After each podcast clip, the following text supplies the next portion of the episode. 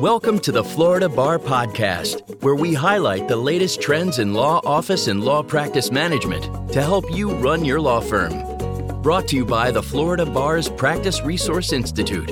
You're listening to Legal Talk Network.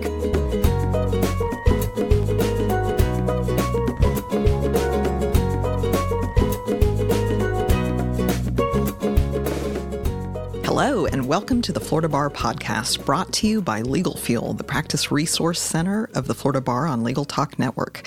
We're so glad you're joining us. This is Christine Bilbrey. I'm a senior practice management advisor and one of the hosts for today's show, which is being recorded from our offices in Tallahassee, Florida. Hello, I'm Karla Eckardt. I'm a practice management advisor at the Florida Bar and a co host of today's podcast. Our goal at the Practice Resource Center is to assist Florida attorneys with running the business side of their law practices. We focus on a different topic each month and carry the theme through our website with related tips, videos, and articles. So, this month, our topic is cybersecurity for lawyers, and joining us is attorney Al Saikali. Al is a partner in the Miami office of Shook, Hardy, and Bacon, where he founded and chairs the firm's privacy and data security practice group. In that role, Al directs breach response efforts, represents companies in litigation arising from data breaches. He maintains a blog at datasecurity.lawjournal.com where he writes about emerging trends and issues in data security and data privacy law. Uh, the National Law Journal named Al a trailblazer in cybersecurity in 2015, and he's part of a small group of privacy lawyers who have received the Fellowship of Information Privacy designation from the International Association of Privacy Professionals. Al helped found and chairs the Sedona Conference's working group on privacy and data security liability. He also co chairs the American Bar Association's Cybersecurity Law Institute, and he's our very own chair of the Florida Bar's Technology Committee. Um, in his spare time, he teaches cybersecurity law as an adjunct professor at St. Thomas University School of Business, and he is the featured speaker this month for our Legal Fuel Speaker Series, CLE, entitled Cybersecurity for the Everyday lawyer. Welcome to the show, Al. Hi, Christine. Hi, Carla.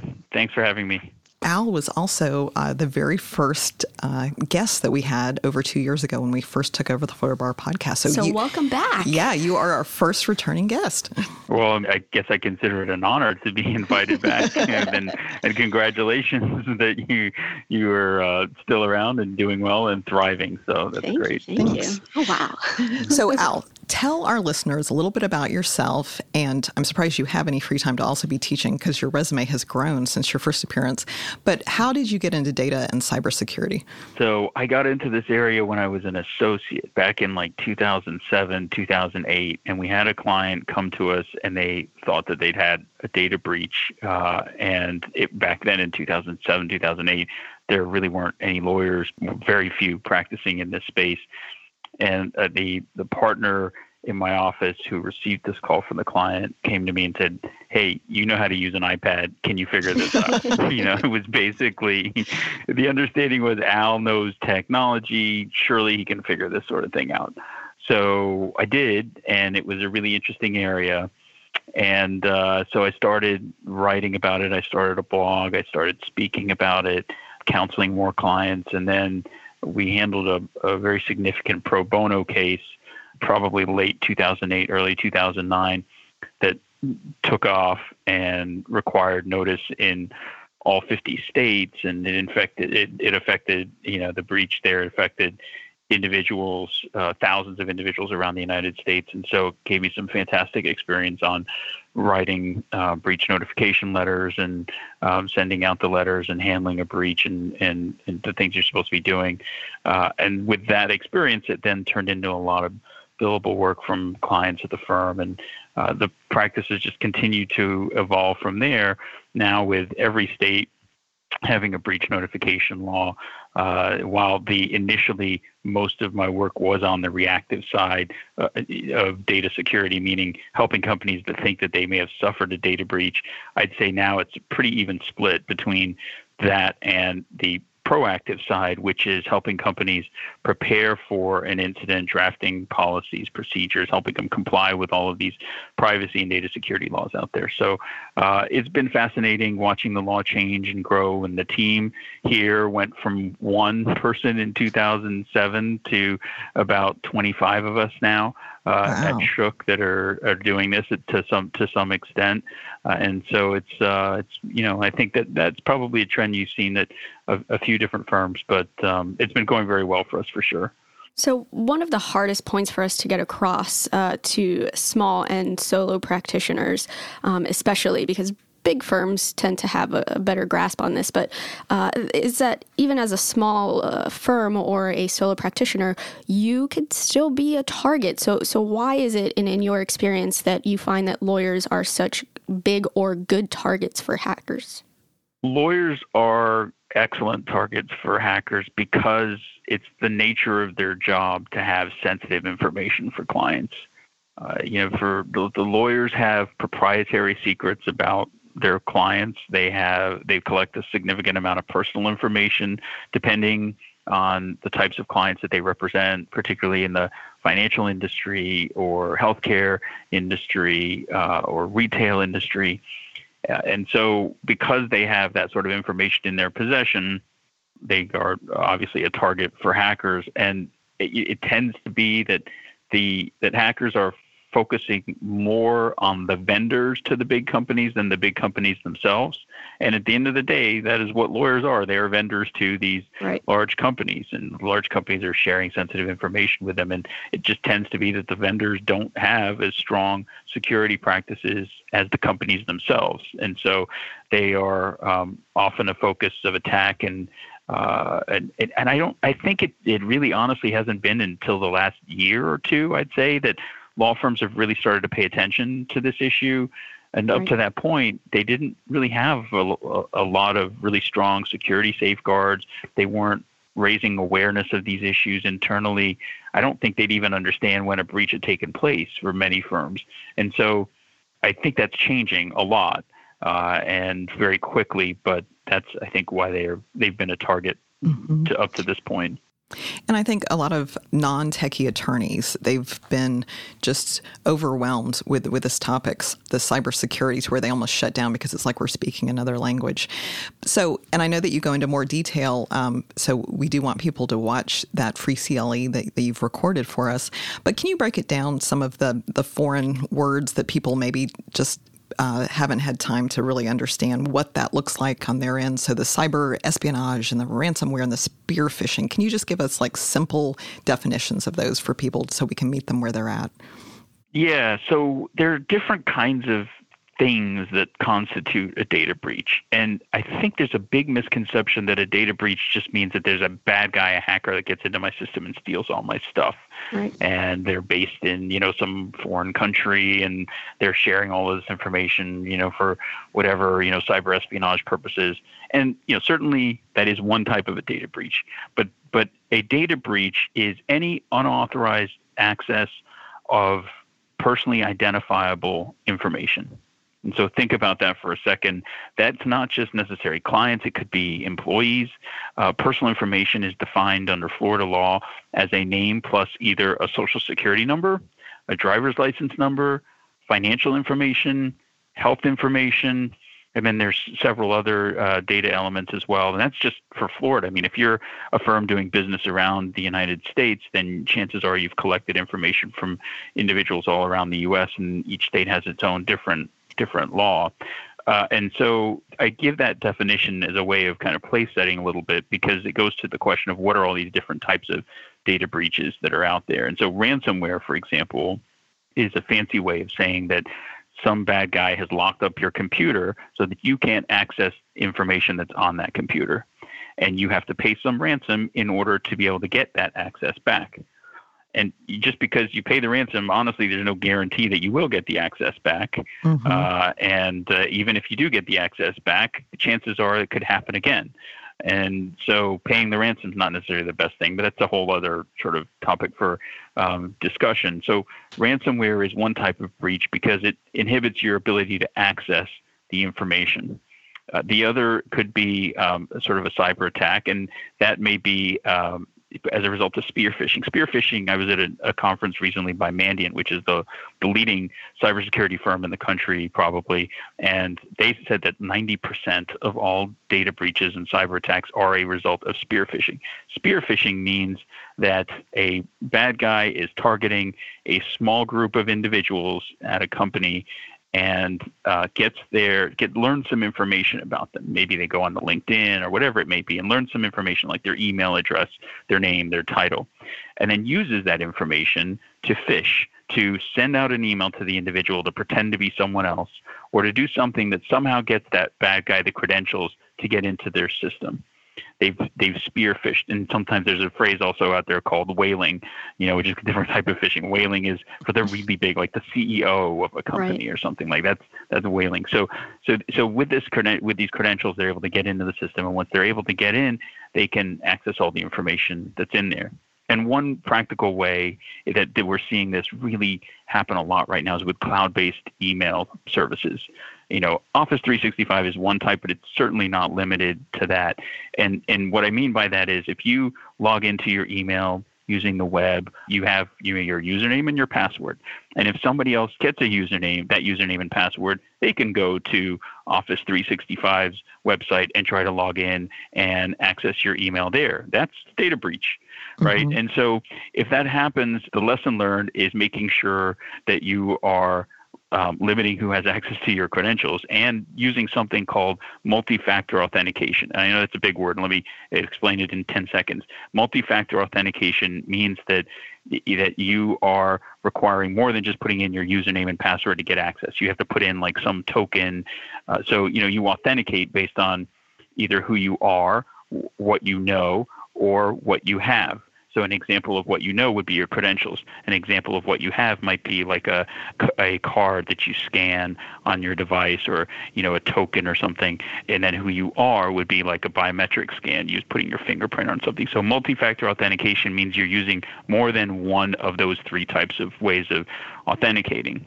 And if you do that, you you know, I went to a presentation by the president of Google who said that is the number one piece of advice that he would give oh. anybody oh. to help them secure their information is use multi-factor authentication. And it's so true, right? Because if I'm a hacker and I, I have Al's credentials, can't really do anything with that unless I have that second way of authenticating myself. So that when I put in my credential, Al's credentials at Office 365's website, it's then going to ask me, okay, what's the token that we just sent to you, Al? Mm-hmm. He's not mm-hmm. going to know that. He doesn't have my stuff, right? So that like that is what security professionals will tell you is the number one thing you could do. So if people listening to this podcast, the one thing I would say take away from this is go back to your office and make sure you're using that.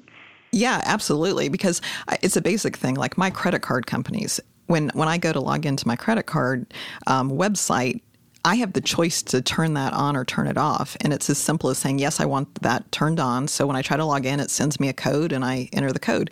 But I think too many people are just, nope, I can't be bothered. And they, I don't think they're realizing what they're opening themselves up to. And I have to tell you, so there's like, here's the things I hear everyone's going to get hacked. There's nothing you can do, so I'm not doing anything about it. And then the other extreme is that, you know, you've got to spend a whole lot of money. You've all been hacked. You just don't realize it. So if I'm a small practitioner and I'm overwhelmed by this, what, what are you suggesting that I do in my office? Yeah, that's an easy one. You know, it may be that your information may get compromised and you may be inevitable that that will happen. But do you really want to face the liability that's involved when the hacker uses your account to break into your email system or your document management system and steal information about your clients? Because guess what? Once that happens, you have an ethical and legal obligation to notify those clients that their information has been impacted. And what lawyer, when we are in the business of maintaining secrets for clients, wants mm-hmm. to go tell their clients that guess what? We didn't use the common thing of, of multi-factor authentication, and as a result, some bad guys got into our system and stole your information, and you may now be subject to a data breach. Nobody wants to have that that conversation. So it may seem a little daunting to some companies, particularly law firms, particularly small ones, to say, look, I don't have the money to do a lot in this space right now. It seems very overwhelming, but I could provide you two or three really good small cybersecurity firms that you can have a conversation with them and they can tell you generally here are your top five priorities. You can hire them to do an information security assessment where they come to your law firm and they kind of give you a sense of okay, look, you could be doing a hundred different things, but here are the five things you need to be doing right now. Mm-hmm. Uh, and that I think can be really helpful because then it also gives you an opportunity to show your client you take it seriously. Because clients now are increasingly asking law firms, what are you doing to secure my information? We get those questions all the time. I mean, questionnaires with tens, if not scores of questions in them from, from large companies saying, are you doing this? Are you doing that? What are you doing for this? What do you, you know, and, mm-hmm. and so you've got to be prepared to demonstrate that you're doing something. It's not enough to say, well, hopefully it won't happen to me. And taking the ostrich approach of sticking your head in the sand is just not the way to go. Right. And since you uh, touched upon the liability issues, um, what Florida bar ethical obligations do lawyers have to sec- secure client information? Because I, I feel like a lot of them think that, you know, if if they just keep it on their computer and they don't put it on another computer on their iPad or on their phones, that it's fine, that they don't have to do anything else. No, yeah, they st- they definitely have the eth- ethical obligations under Rule 1.6, and then under and legal obligations under the Florida Information Protection Act to adopt what are called reasonable security safeguards, and that is a squishy term. You know, right? There's a lot of room for what that means, but um, you know, it means things like encrypting your information for sure you know, making sure that all your information is encrypted at rest and in transit. So what does that mean? At rest is an example of at rest is when I'm looking at my laptop and as it's sitting there, all the information on there is encrypted. So when I turn on my laptop, the first thing it's going to say is put in your password. And when I put in my password, it becomes unencrypted and I'm able to read the information that's on there. That's encryption. So if a bad guy gets my laptop and he opens it up, can't do anything, can't access anything. In fact, encryption is so important that the Florida Information Protection Act says that if encrypted information is accessed as a result of a data breach, there's not even an obligation to notify unless there's some exception where like the bad guy gets your password that allows him to unencrypt. So encryption is, you know, a big part of you know what are the what what do you have to do under these these standards you know and and so i think that you've got to be thinking about, you know, what is it, looking at, you know, what, what you have, what information you have. I think it all, all starts, we all often tell clients this, it starts with a data inventory, meaning getting a sense of what sort of data, sensitive information are you collecting? Where is it residing? You know, what are you, what are you doing with it?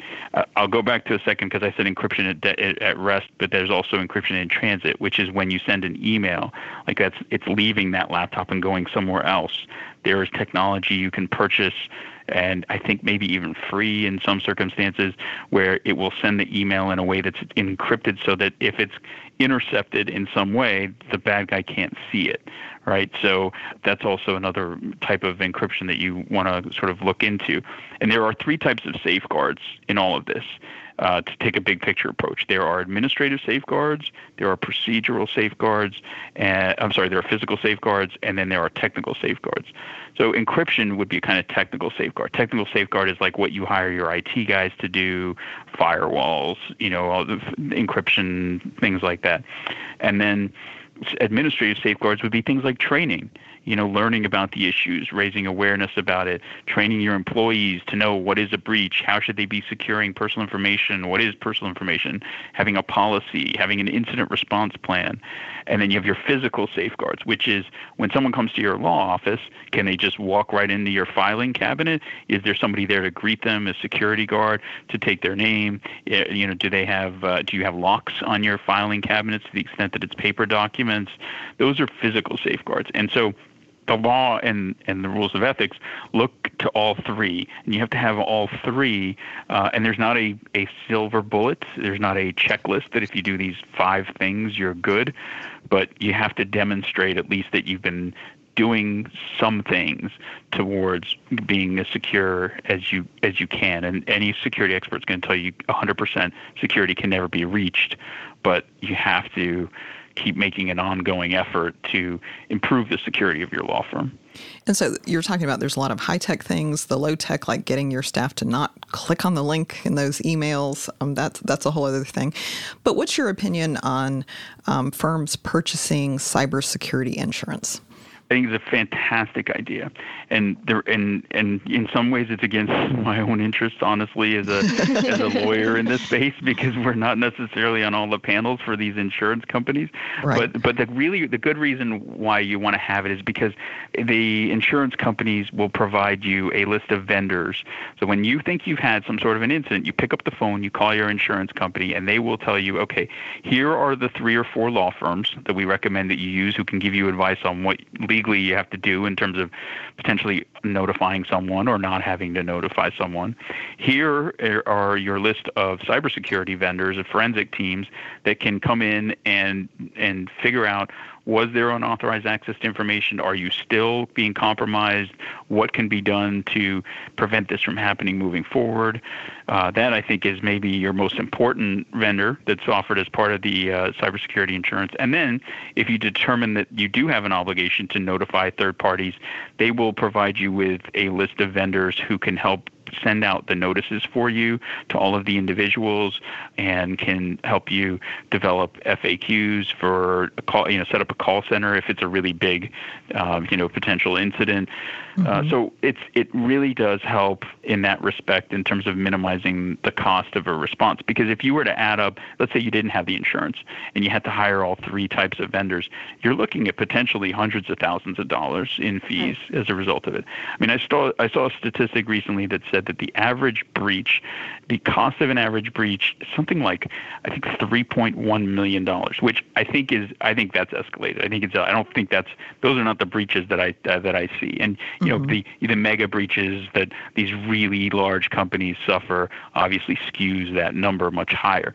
But are you looking at hundreds of thousands of dollars? Potentially, yes, as a, even as a smaller firm, because the forensic investigations are not cheap and they can be time consuming, and you know the cost of remediating and, and replacing equipment that's affected, all of that. So, cybersecurity insurance, I think, is a is a great way to start. There are one or two really good carriers, I think, in this space, but there are a number of different carriers, and you can talk to your broker, and I'm sure they'll help you find one. Right. I just want to reiterate that uh, there's a misconception that malpractice insurance, the, you know, your regular malpractice policy will cover this, and it will not.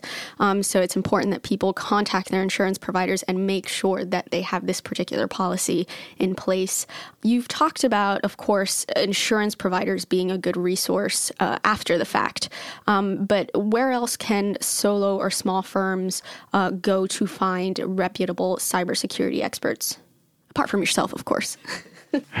um, well, if I'm a lawyer listening to this and I'm at a smaller firm, it, I mean, look, I have my list of three or four small ones, but other than asking me who are the cybersecurity experts, uh, you can, you know, that well, there's different kinds of experts, right? You've got right. your mm-hmm. forensic experts, and in in that respect, I think simply just doing some some research on Google, uh, and then yeah, I know the Florida Bar also has some member services uh, right. where there may be one or two forensic vendors. I think that are part of that. That I think that they're, you know, the lawyers can certainly uh, reach out to, or asking a broker, because I think that the brokers will know which vendors the carriers use, and they can probably give you a heads up, you know, that way too. And then just getting involved in the space, you know, looking up information security experts in Florida, things like that, um, right. to kind of ask around. And then on the legal side, the easy way I say is look at Chambers. Um, you know, I mean, Chambers has a separate ranking for privacy and data security lawyers um, in the United States. Now, you are looking at primarily larger firms there, but you know that's certainly one resource to find lawyers um, in that space. And and then I think you know there's different blogs that are out there as well. Right uh, I like I like a blog by oh I'm losing his name now the Krebs Brian Krebs from the who used to be work for the Washington Post. Yes. It's a really nice, easy digest, easily digestible right. um, blog, and of course the Law Fuel as well has some good resources too. Legal Fuel, sorry. Yeah. Well, it looks like we've reached the end of our program. That's that's excellent advice. Thank you, Al Saikali, for joining us today. So, Al, if our listeners have any questions or want to follow up, and presumably they haven't watched the CLE because you do provide your contact information on there, uh, where can they reach you? You can send me an email uh, at asaikali at shb.com. Uh, you can go to our website, Shook Hardy and Bacon, and find my bio and reach out to me that way. And you can also give me a call. I'm happy to talk to anybody about it, especially my colleagues here in the in the Florida bar. Happy to help however we can. Excellent. So when you get done listening to our podcast today, please go encrypt your laptop and then go find Al's CLE on legalfuel.com entitled Cybersecurity for Lawyers. If you like what you heard today, please rate us on Apple Podcasts. Join us next time for another episode of the Florida Bar Podcast brought to you by Legal Fuel, the practice resource center of the Florida Bar on Legal Talk Network. I'm Christine Bilbrey. And I'm Karla Eckardt. Until next time, thank you for listening. Thanks for listening to the Florida Bar Podcast, brought to you by the Florida Bar's Practice Resource Institute and produced by the broadcast professionals at Legal Talk Network. If you'd like more information about today's show, please visit LegalTalkNetwork.com, subscribe via iTunes and RSS. Find the Florida Bar, the Florida Bar Practice Resource Institute, and Legal Talk Network on Twitter, Facebook, and LinkedIn. Or download the free app from Legal Talk Network in Google Play and iTunes. The views expressed by the participants of this program are their own and do not represent the views of, nor are they endorsed by, Legal Talk Network, its officers, directors, employees, agents, representatives, shareholders, and subsidiaries. None of the content should be considered legal advice. As always, consult a lawyer.